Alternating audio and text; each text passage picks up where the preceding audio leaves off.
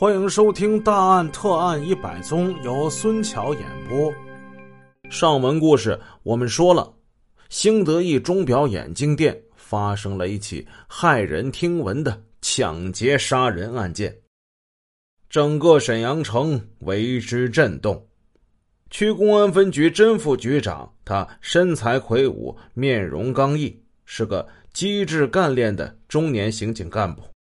他怀着沉重的心情，轻轻的揭开了被害者身上的棉被。他发现罗民的脸上还蒙着一块布。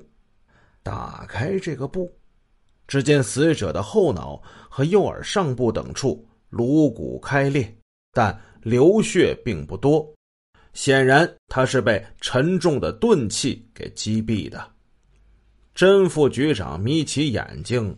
惋惜的判断说：“此人应该是死在梦中啊。”刑警小年也说话了：“是啊，你看他面容安详，没有一点痛苦的表情，那看来被害时是应该没经过什么搏斗和挣扎。”还有这儿，市刑警大队汪副大队长用手指着被害者前额上横流的血迹，补充道。如果他曾经坐起来或者是站起来的话，这血就会顺着脸颊往下流了。老汪、老郑，来，你们看有情况。刑警老钟用手指着营业大厅的深处，在通往后院过道的地面上有四张面值五元的钞票。哎呀，钱！人保干事随中清叫道。哎呀妈呀！别是表库里的现款给盗了？那那装钱的金柜就在表库里呢。甄副局长等人随即来到表库前，那表库有三道门，其中一道是十几厘米厚的大铁门，这门上本来装着特制的机关锁，锁上门之后，粗大的铁销子一销紧，你别说是撬压。你就是来颗手榴弹，也不一定能把它给炸开。可是不知为什么，这一套机关锁年久失灵了，取而代之的是普通的明锁加暗锁。尽管是三道门，可比起那固若金汤的机关锁来，差的太多了。犯罪分子因此有了可乘之机。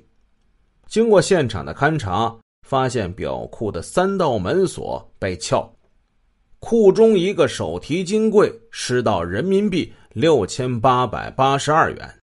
隋中清说，昨天商店派出四个人到苏店屯七四幺六厂登门服务，卖出了一批畅销手表，营业收入有五千多块。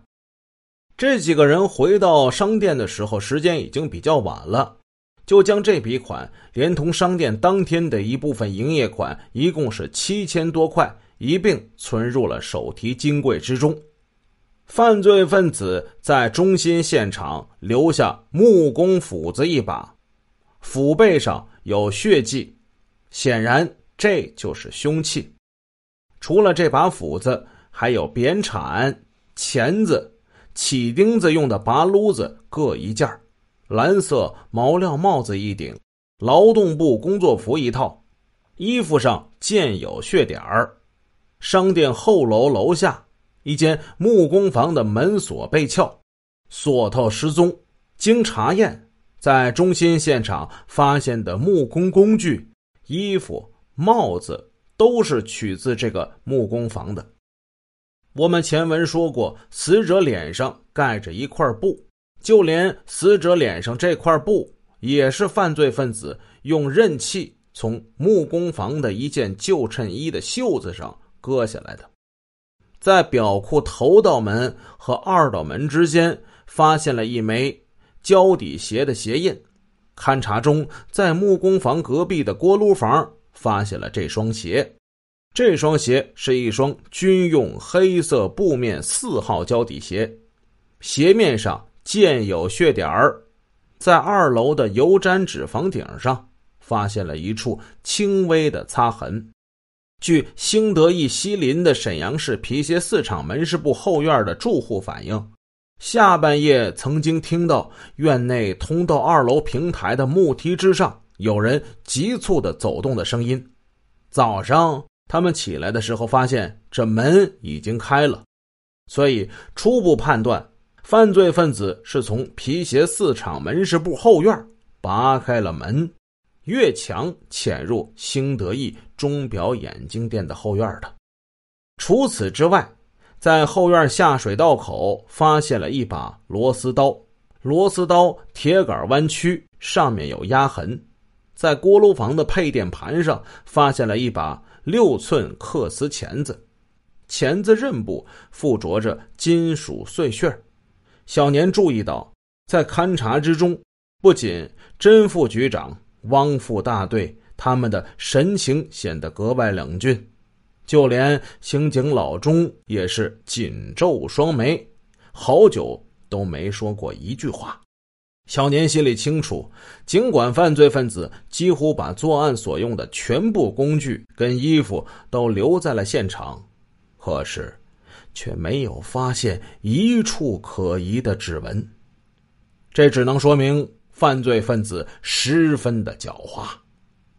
想到这儿，小年轻声跟老钟说：“哎，看来这个案子还还挺棘手的哈。”“是啊，可不嘛。”老钟点点头说道：“你看啊，从压锁的这痕迹来看，犯罪分子的力量有时是自相抵消，不像老练的惯道干的那么麻利。”可是，许多迹象表明，这个人有一定的作案能力，而且他经过周密的预谋和准备。经过了一段时间的现场勘查工作，甄副局长、汪副大队在一条长椅上坐了下来。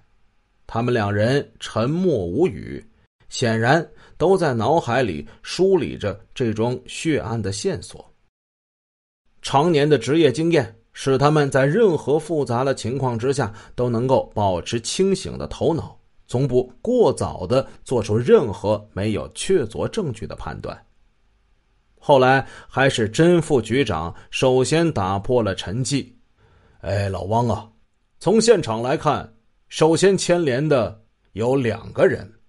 据人保干事小隋介绍，这木工的工具主人姓刘，叫刘简。是商店唯一的木工，那四号胶底布鞋的主人叫刘辉，是商店的验光员。江副大队沉思一下，那咱们先把这个刘简找来吧，我们了解一下。于是甄副局长立即叫人把刘简给找来了。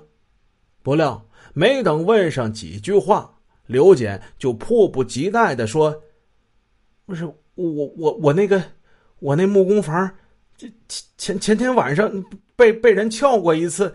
呃，甄副局长跟汪副大队听了此话，都不觉一愣。